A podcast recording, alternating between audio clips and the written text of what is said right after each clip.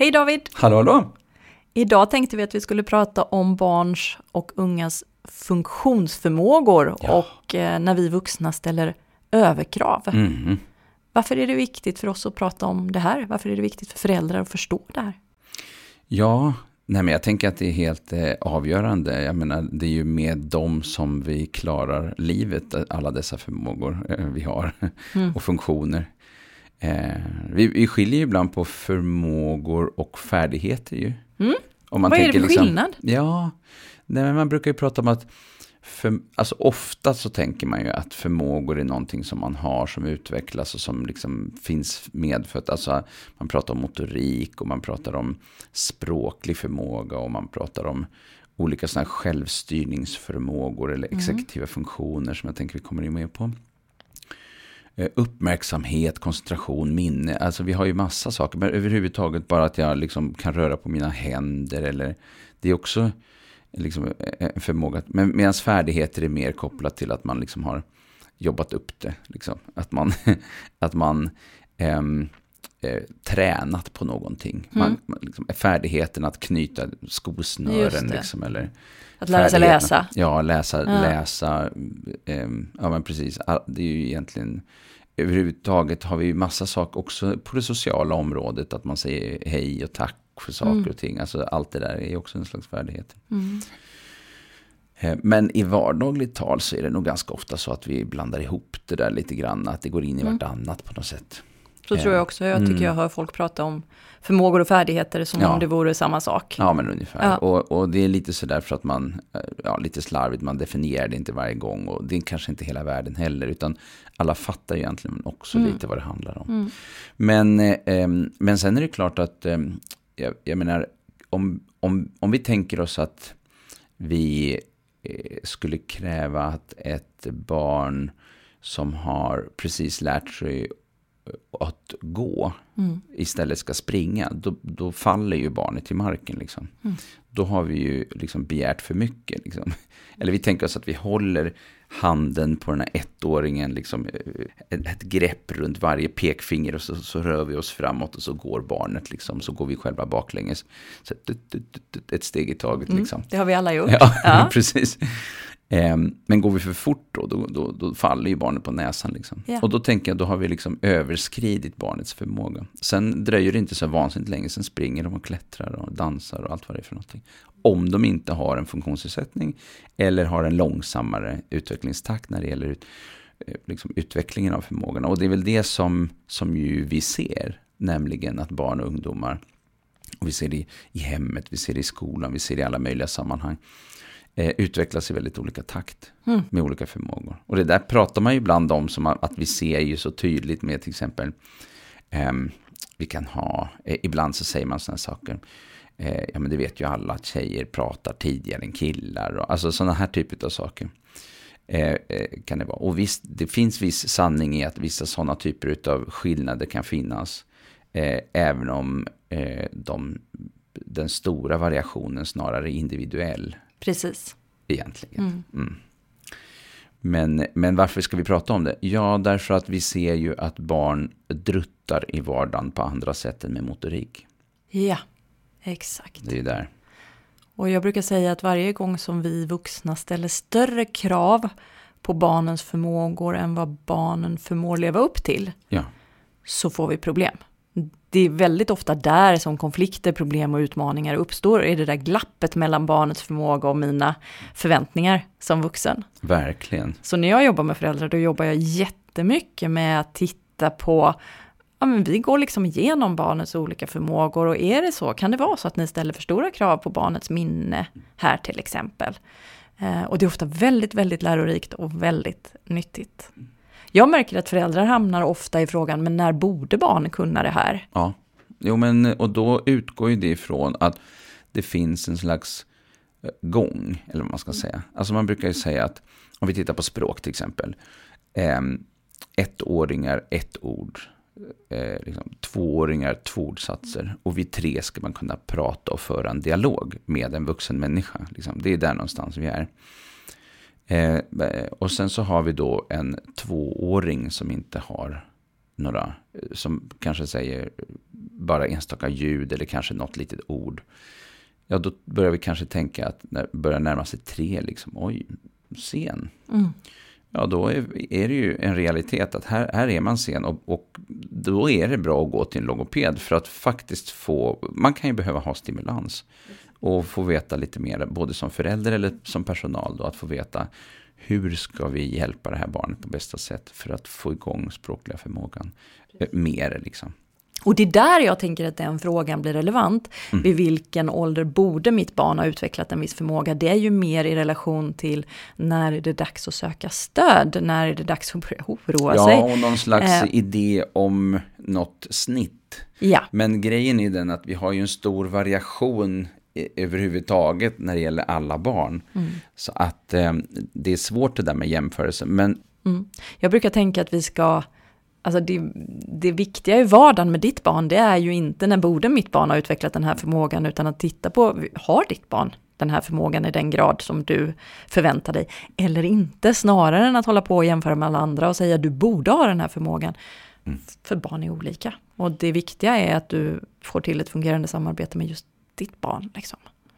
Ja, verkligen, och det där återkommer ju senare också, för då kan man tycka liksom, ja men ska det vara så svårt att hänga upp jackan? Mm. Där borde du kunna fixa. Eller ska det vara så svårt att, att komma ihåg vilken läxa du ska ha? Eller att sätta sig ner. Du borde ju ändå kunna klara av att plugga till ditt prov som du har. Nu har du ju ändå blivit liksom fjorton år. Eller liksom vad det nu kan vara för någonting. Och ändå så händer det inte. Eh, och, och, och, och, så att, och då måste man ju titta på vad är det som ligger bakom att det är så svårt. Mm. Och här kan du ju ha inom en och samma familj en ganska stor skillnad mellan syskonen i hur det funkar. Och i de familjerna så är man ganska, tänker jag också, lite medveten om variation, för man ser den så himla tydligt. Eh, men sen finns det ju alltid det här att alla önskar ju helst att deras barn ligger på topp på alla funktionsområden. Ja. Eh, inte så att eh, det med nödvändighet bety- betyder att man går och kräver det utav barnet. Men det finns ju en underliggande önskan om att man ska vara snabb i pratet liksom, när man är liten, och att man inte har problem med motoriken liksom, eller eh, att man är socialt framme. Mm. Liksom. Ja, så är det ju. Det är ju så vi föräldrar tänker. Vi vill att vår, mm. det ska gå bra för våra barn, att ja. det ska vara lätt för våra barn. Mm. Men du, vilka... Ska vi kika på lite förmågor då? Mm. Exekutiva funktioner är ett sånt där uttryck som ja. man ofta hör. Mm. Men vad fasiken betyder mm, det, David? Precis. Kan du, du är psykolog här mm. nu. Kan du försöka förklara det här? Vad är exekutiva funktioner och vilka funktioner är det som ingår i det där mm. övergripande begreppet? Alltså tittar man på forskningen inom det här området så är den ganska eh, liksom spridd. Och, och eh, vi har en, dels har vi en massa forskning som, tidig forskning som kom som, som utgick ifrån eh, hjärnskador och den typen. Alltså, vi har ju lärt oss om hjärnan och eh, eh, liksom, man har fått en splitterskada och så har det lett till språkliga svårigheter, eller man har sett senare liksom, eh, obduktion utav någon som har någon någon skada eller någon blödning eller någonting som har förlorat vissa, och som har liksom byggt en karta kan man säga i hjärnan. Eh, eh, så.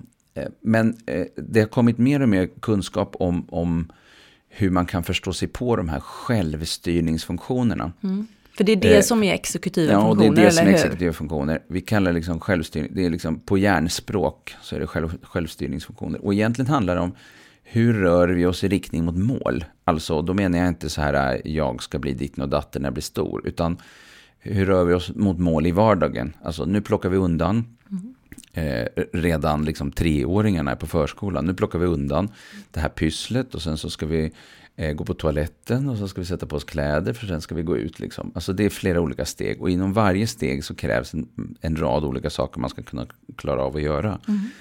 Och fortfarande har siktet inställt på att vi ska gå ut. Så att man inte när man har pysslat klart börjar sätta sig och leka med någon annan leksak. Liksom, eller eller när man kommer ut från toaletten så går man inte åt vänster utan man går tillbaka in till, till höger liksom, in i stora lekrummet igen. Eller på hemmaplan liksom, från toaletten så går man och sätter sig vid paddan fast man egentligen skulle gå och sätta på sig skorna för att vi skulle gå hemifrån.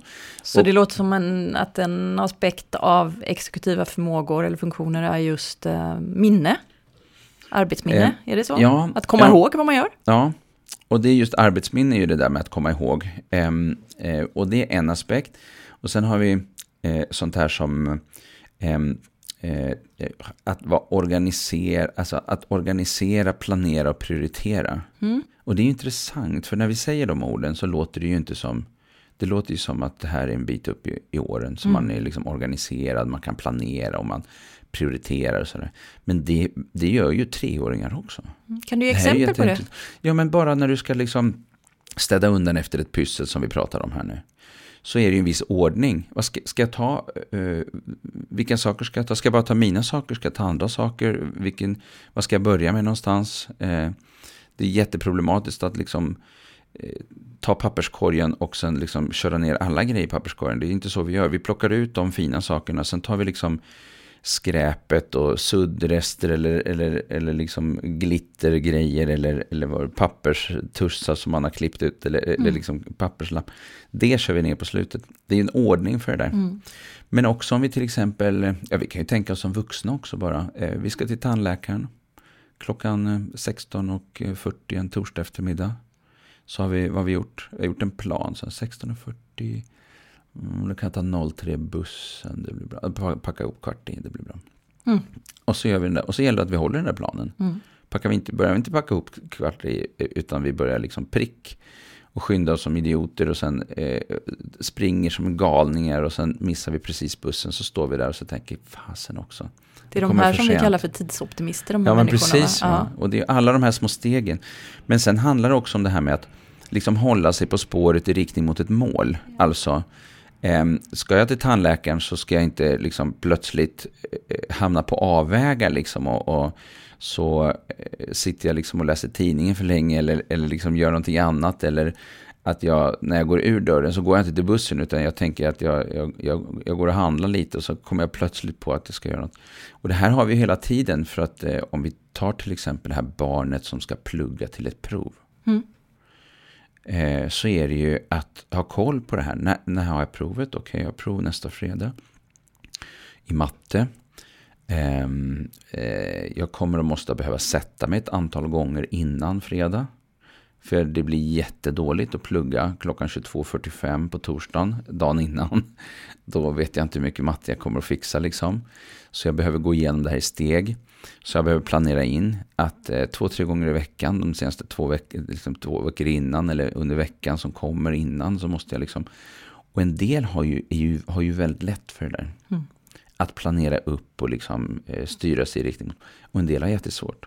De gör annat, kommer på avvägar, glömmer bort, eh, sätter inga påminnelser, eh, har svårt med organisering, planering, blir känslomässigt berörd av saker, ko- ko- kommer av sig eh, och allt det där. Eh, glömmer du, bort blir... vad det handlade om. Alltså allt det där. Då blir föräldrar när man har ett sånt här barn. Så blir man ju ofta förbannad. Men hur svårt kan det vara? Vi ja. har ju pratat om, du visste ju att... Mm. Är det hjälpsamt? Verkligen inte. Nej, men det är ju det som är problemet med det här. Att eh, när vi pratar om funktionsvariation utan att prata om funktionsnedsättning. Alltså bara helt den neutrala liksom, funktionsvariation. Vi varierar i funktion. Eh, så behöver vi ju prata om de här sakerna också och särskilt kanske jättemycket just de här sakerna eftersom vi vet att de är så himla betydelsefulla mm. för att vi ska liksom röra oss från en plats till en annan i alla möjliga sammanhang i vardagen, alltså bara morgonrutinerna och sen ta oss ut genom dörren och sen eh, liksom, eh, hela den här processen, det är så många steg mm.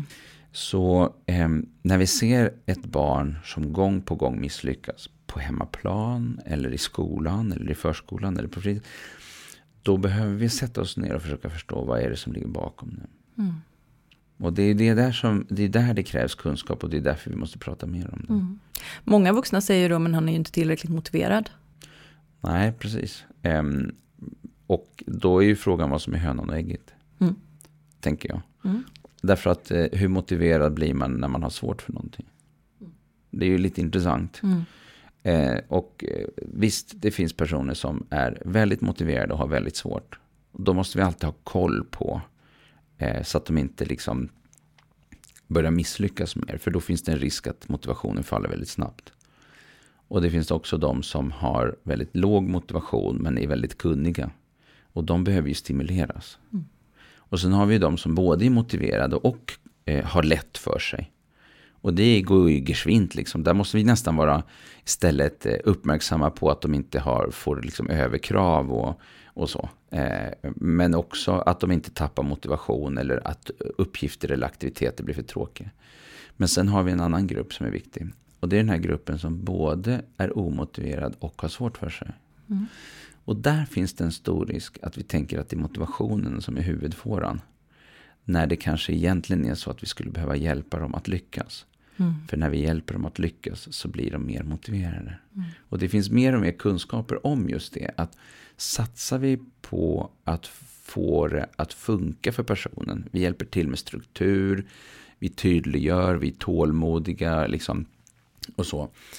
Eh, så eh, Så kan vi också få se att motivationen ökar. Mm. Därför att man, man känner att nu är jag på väg, nu kan jag faktiskt lyckas. Och där tycker jag det är ju väl ganska lätt att gå till sig själv. Om jag gång mm. på gång misslyckas med någonting för att jag inte klarar, liksom, är tillräckligt kompetent. Ja. Då, då minskar ju snart min ja, motivation. Men hur kul är det? Men om jag lyckas med någonting som jag håller på att lära mig att klippa film nu. Om jag lyckas med det så blir det ju jättekul och ja. Så vill jag göra mer.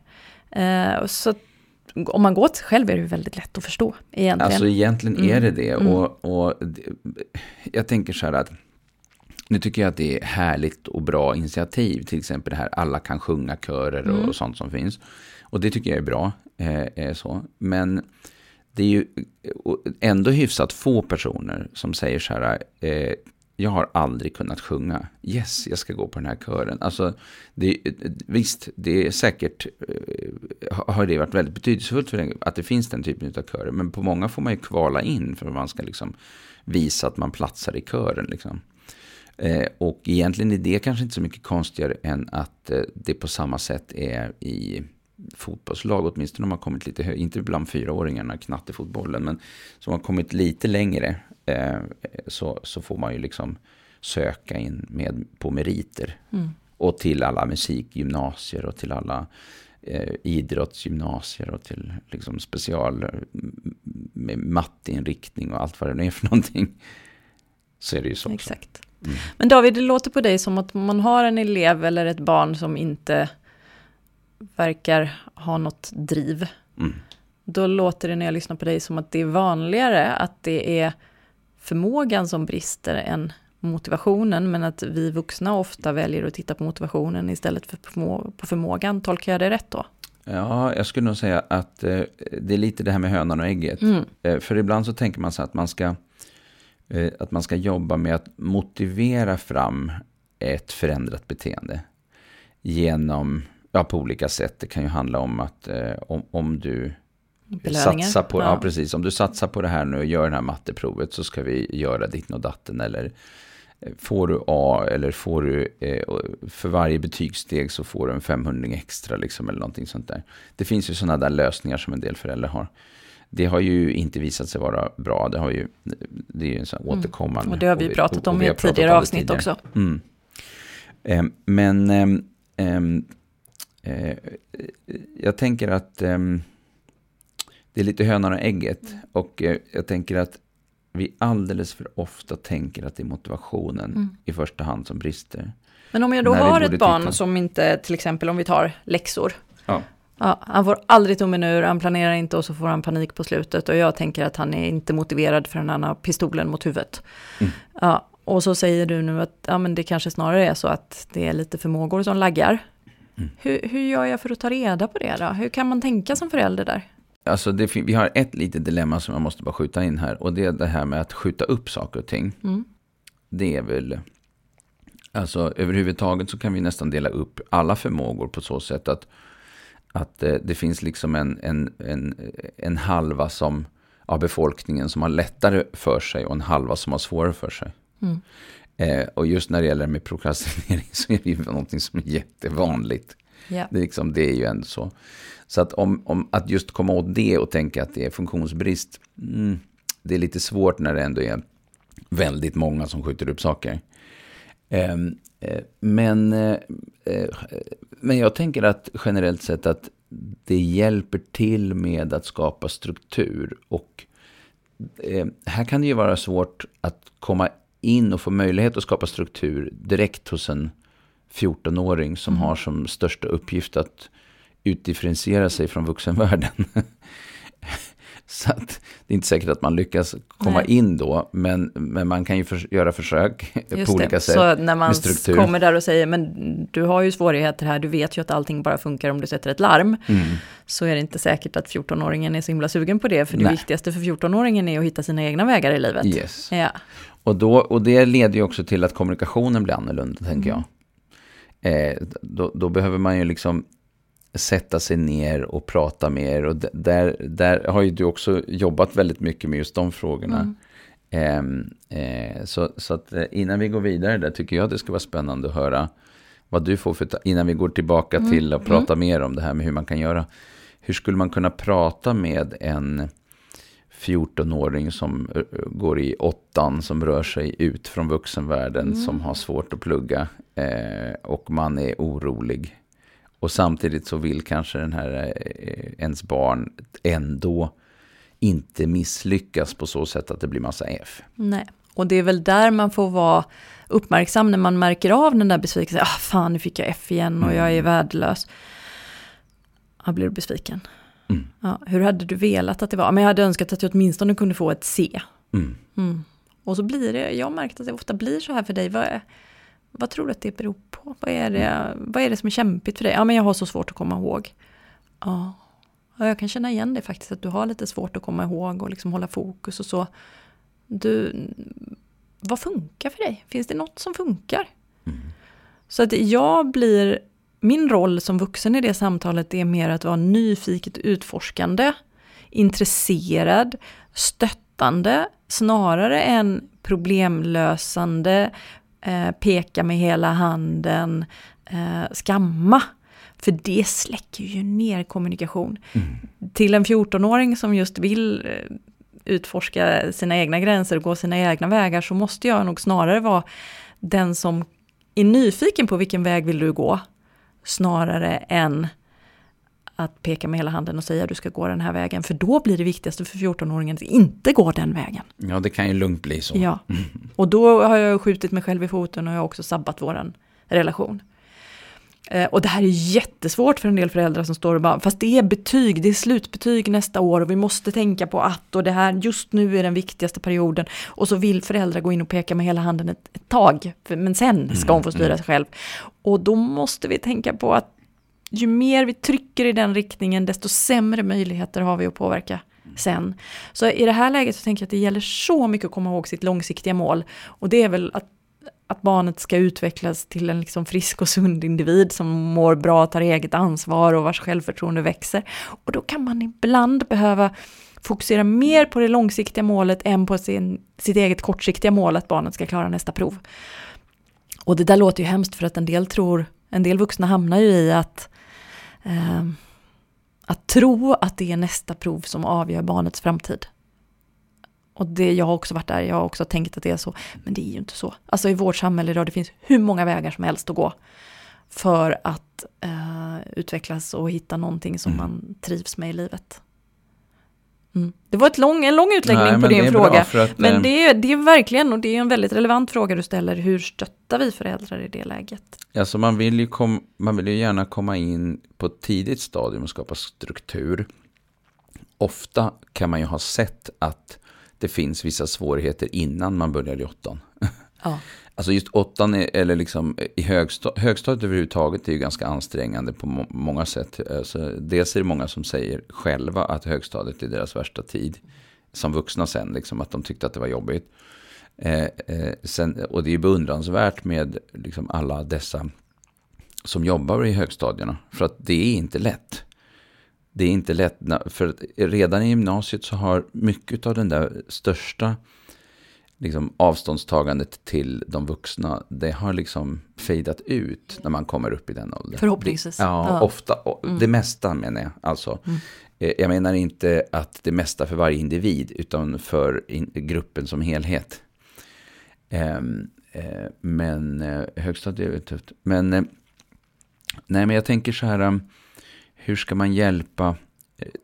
Det är väldigt mycket med just det här med strukturen i vardagen. Alltså, kan vi ha rutiner kring läxläsning och så måste matchas på ett bra sätt mot annat som man gör om man har aktiviteter mm. till exempel. Man kan inte ha hur mycket aktiviteter som helst och sen få in plugg och vara social och sen hinna kolla på serier och kanske göra andra saker och spela eller vad det nu är för någonting.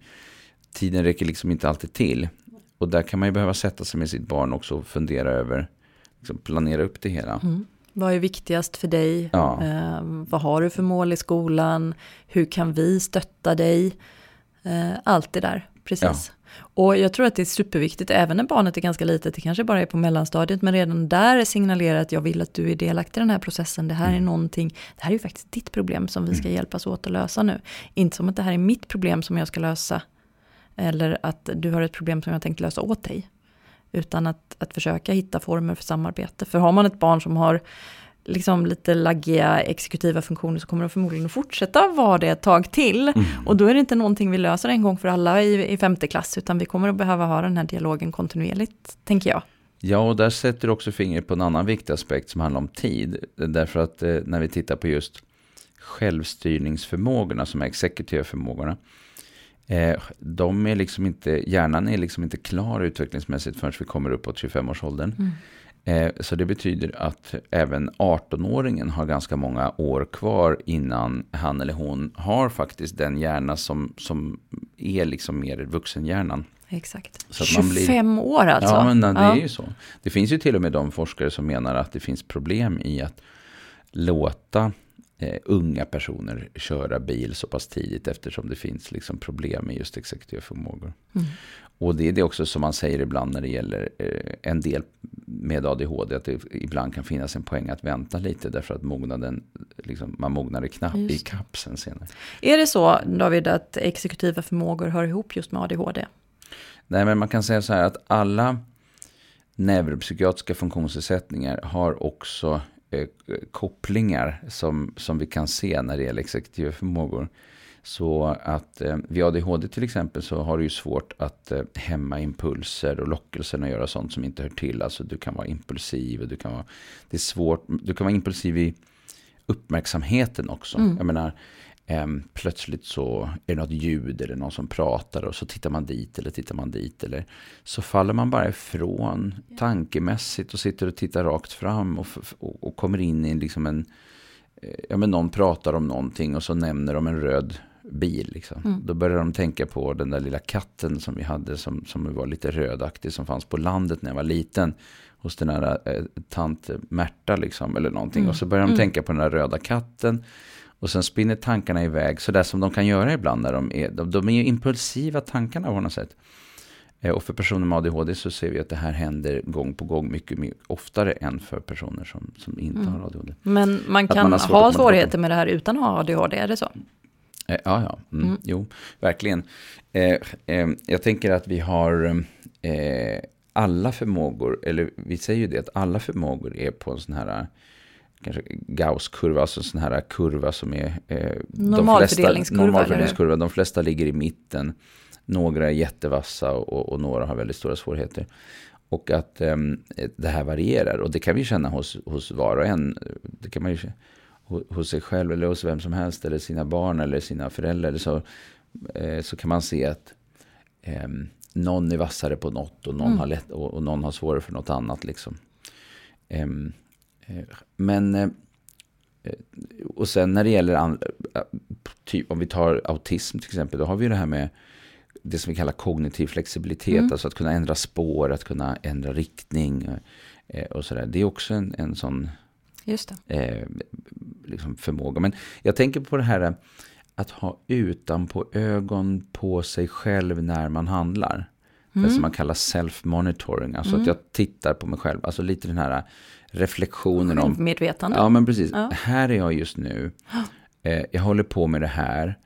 Eh, och nästa steg är detta eftersom jag rör mig i den här riktningen, i riktning mot det här målet. Den där Just typen det. av förmåga. Exakt. Och de flesta av oss, tänker jag, gör det ganska mycket på automatik. Mm. Men att ibland så ändras våra planer eller det sker någonting i omgivningen som gör att vi behöver gå in och ta över från autopiloten. Mm. Och om man har svårigheter just med det där med självmonitorering, det är då vi ser att barnet, men varför gör du så? Nu hände ju det här, du brydde dig inte liksom. Och det är väl just när man har svårigheter här, tänker jag. Ja. Mm. Mm. Så självmedvetenhet, impulskontroll har jag hört dig säga. Mm. Att organisera, planera och genomföra. Mm. Eh, arbetsminne pratade vi om. Arbetsminne. Mm. Eh, vad har vi mer som tillhör de exekutiva funktionerna? Um, nej men sen har vi, vi har ju många olika typer av funktioner som, som liksom finns med och som är betydelsefulla. Vi har ju också det här med, med eh, mentalisering, mm. eh, att kunna sätta sig in i att andra kan tänka och handla och, och så annorlunda än en själv. Mm, berätta mer om det. Ja, och eh, eh, på engelska brukar man prata ibland om theory of mind och mm. förmågan att liksom sätta sig in i andra. Det här ser vi ju, de som har svårast för just den här typen är ju personer med autism. Mm. Jag hörde en jättebra beskrivning av mentaliseringsförmåga mm. som gör det väldigt tydligt vad det är. Det är förmågan att se sig själv utifrån och andra människor inifrån. Ja, just det. Jag tycker att det är på, man får nästan säga det flera gånger, förmågan att se sig själv mm. utifrån och andra människor inifrån. Mm. Alltså att se hur man, förstå hur man uppfattas av andra mm. och att samtidigt kunna sätta sig in i att den andra personen gjorde det här av den här och den här anledningen. Där va? Ja. Och det där är ju helt avgörande om vi tar till exempel socialt samspel. Ja. Så är det helt avgörande. Eh, alltså när barn är små så um, kan ju leken flyta på ganska mycket utifrån aktiviteten. Mm. Men den blir mer och mer intrikat kopplat till socialt samspel och så småningom så hänger mest ungdomar till exempel. Precis. Och så och pratar och, och då är det liksom enbart det sociala samspelet i fokus. Så har man jättesvårt för det, då är det ju väldigt svårt med de där hängan-situationerna. Mm. Och och jag, man säger ju ofta att flickor med autism faller ifrån i fjärde mm. klass. Och jag tänker att det kanske har just med det här att göra att i fjärde klass så blir det sociala samspelet bland flickor lite mer, man går från att leka, mm. lekar till att det blir lite mer socialt avancerat helt enkelt. Tror du att det är därför man pratar just om tjejer och autism ja, i fjärde klass? Ja, det, det tror jag. Eh, sen eh, är det ju ganska stor variation på det där för att, eh, jag menar vissa... Det skulle jag nog kalla dem, de som har lite mer högfungerande autism eh, så att säga, alltså, eh, som ändå har haft liksom, eh, funnits med i det sociala samspelet. Vi har ju en del barn som inte är med i socialt samspel eh, nästan alls. Mm. Alltså, och då har det visat sig då, mycket tidigare än ja. Så naturligtvis. Men eh, jo, precis. Nej, men jag tänker det är väl det. Mm. Eh, det blir ju avsevärt mycket mer avancerat då. Eh, och det blir mycket mer spel. Mm. I de här konstellationerna och, um, och så, ja, så att det där är ju intressant. Samtidigt så kan det också vara så att um, en del barn är hjälpta utav omgivningen för att det finns någon som stöttar upp liksom, och hjälper dem i det sociala samspelet och liksom leder in och sådär. Men det kan ju vara så att just det eh, fejdar ut då, just det. Till förmån för det sociala. Liksom att det bara ska vara själv, flytande, var den sköter sig själv lite mer. Mm. Du, jag tänkte att vi ska ha en förmåga till som jag skulle gilla. Jag ser mm. att klockan börjar ta slut, Jaha. Men jag har också en till som jag vet folk slänger sig med ett fint ord ibland, eller fina ord. Och då tänkte jag att vi passar på att fråga experten här nu. Central koherens, David. Mm. Vad är det? Mm. Ja, men det är ju förmågan att... Eh, eh, egentligen är det det som vi ibland säger att man... Eh, ser inte skogen för alla trän. Nej. Alltså man ser träden, man ser detaljerna, men man har svårt att se helheten. Just det. Så vissa människor som och, ser tusen träd, de ser en skog. Och andra människor som ser tusen träd, de ser tusen träd. De ser tusen träd. Ja, just det. Och det där blir, det är också någonting som man pratar om eh, relaterat till autism ju. Eh, men det här är ju också, alla de här förmågorna är ju en variation hos människor. Jag menar, jag tror alla vuxna kan känna att de kan känna igen till exempel att det finns vissa andra vuxna som har svårt att ha inlevelse med andra människor. Mm. Eh, eh, utan att de har autism. Inga autism, men liksom att de bara inte är så vassa på det helt enkelt. Och andra som är, har oerhört lätt att sätta sig in i andra människors situation mm. och så vidare. Och, ehm, och på samma sätt ehm, tänker jag med, med, med det här området att vi har en del som är ganska detaljorienterade och jag tänker att ehm, ska man forska till exempel och gräva sig djupare och djupare och djupare in i ett specifikt område, så ska man ju ha en viss fallenhet för detaljer. Att tycka att det är intressant att göra det. Liksom. Yeah. Ja. Men du, om man har svårigheter inom området till central koherens, mm. hur visar det sig i vardagen? Ja, men då kan det ju vara det här med att det är svårt att um, um, eh, klara av att förstå hur man ska förhålla eller hur man ska göra eller vad som gäller i, i två situationer som nästan ser likadana ut till exempel, men som inte är helt lika. Vi har ju till exempel sådana här situationer som eh, att eh, det har man aldrig tänkt på, men ett visst barn har alltid gått på samma toalett. Eh, eh, i skolan kanske eller sådär. Och så plötsligt så är den trasig och då blir det jätteproblematiskt mm. för det är aldrig någon som har tänkt på att det, det alltid varit så här, men det finns två toaletter som är bredvid varandra. Men när man då ska byta så blir det jättesvårt för mm. den ser helt annorlunda ut. Och för de flesta människor så är det liksom, när man går på toalett spelar ingen roll om man går i, i, på tåg eller om man är hos mormor eller om man är liksom i skolan eller hemma. Det är liksom samma grundprinciper. Mm. Men här blir det jättesvårt, och det är svårt att förstå för de flesta mm. människor. Men vi ser ju det här hos, hos barn med autism till exempel, att en enda sån här skillnad kan bli jätte, jätteproblematisk. Mm. Just det, men vi, vi ska ha jumpa idag och jag är jättenervös. Mm. Ja, men du har ju haft jumpa tusen gånger förut. Ja, men tänk om fröken inte har samma kläder idag. Mm. Eller vi ska ha vikarie eller liksom. Just det. Ja, att byta klass, plats i bara klassrummet det, ja. Kan vara jättesvårt mm. för ett sånt här barn, för att klassrummet ser inte riktigt likadant ut från det här hållet. Nej, och ibland så kan det vara det och, och på en förskola till exempel att eh, alla byter plats, men det här barnet tycker inte om att byta plats så, mm. så hen sitter på sin plats. Just det, liksom. Precis. Eh, därför att det blir bäst så för, för, bo, för det barnet, det barnet önskar det och, och, så. Mm. och att det funkar bäst så. Mm.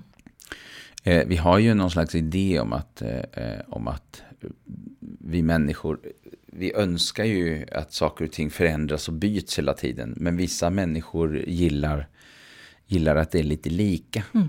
Sameness liksom. Mm, trygghet och rutiner. Tryggheten, och, ja. ja. Och eh, här är vi ju också olika. Det här är ju också en glidande skala. Mm. Ju. Mm. Eh, att, eh, eh, att gilla variation eller gilla när det är lite lika. Mm. Eh, och eh, personer som har den här fallenheten kanske ska säga gillar att det är lite lika helt enkelt. Ja. Mm. Mm.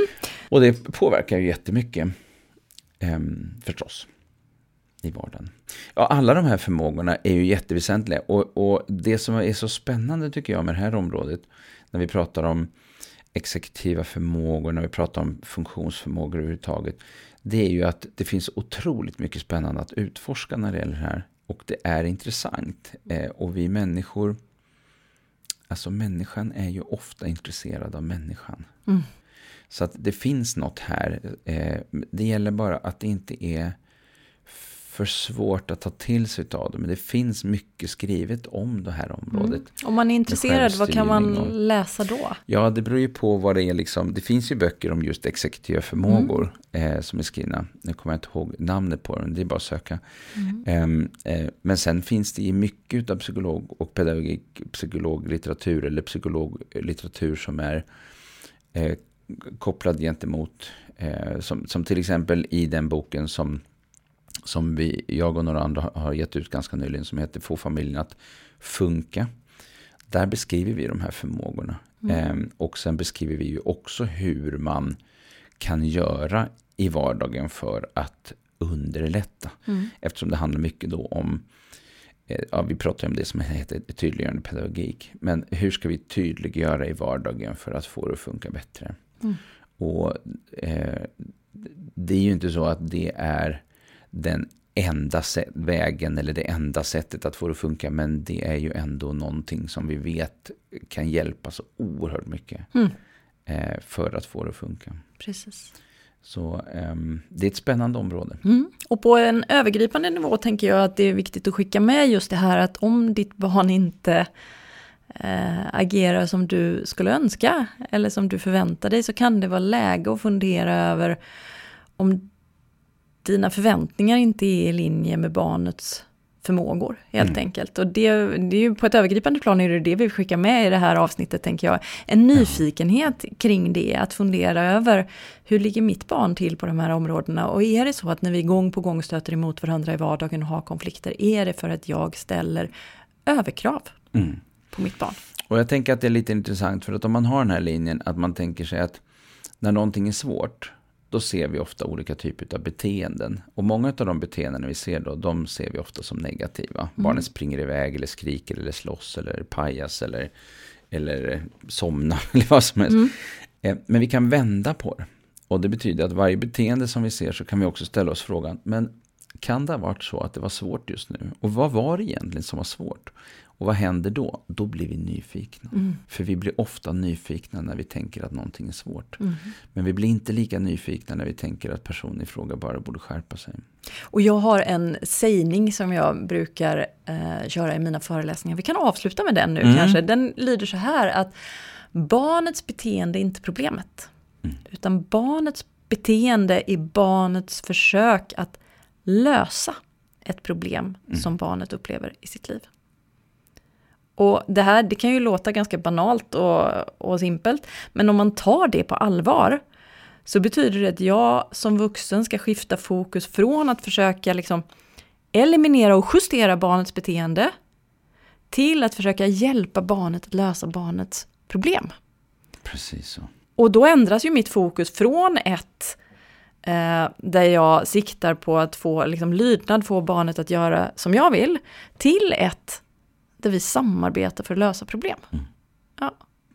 Och för att hamna där så behöver vi vara nyfikna på vad barnet kan och inte kan. Verkligen. Ja. Ska vi sluta där, David? Vi avslutar ja. där. Tack för idag. Tack för idag. Tack.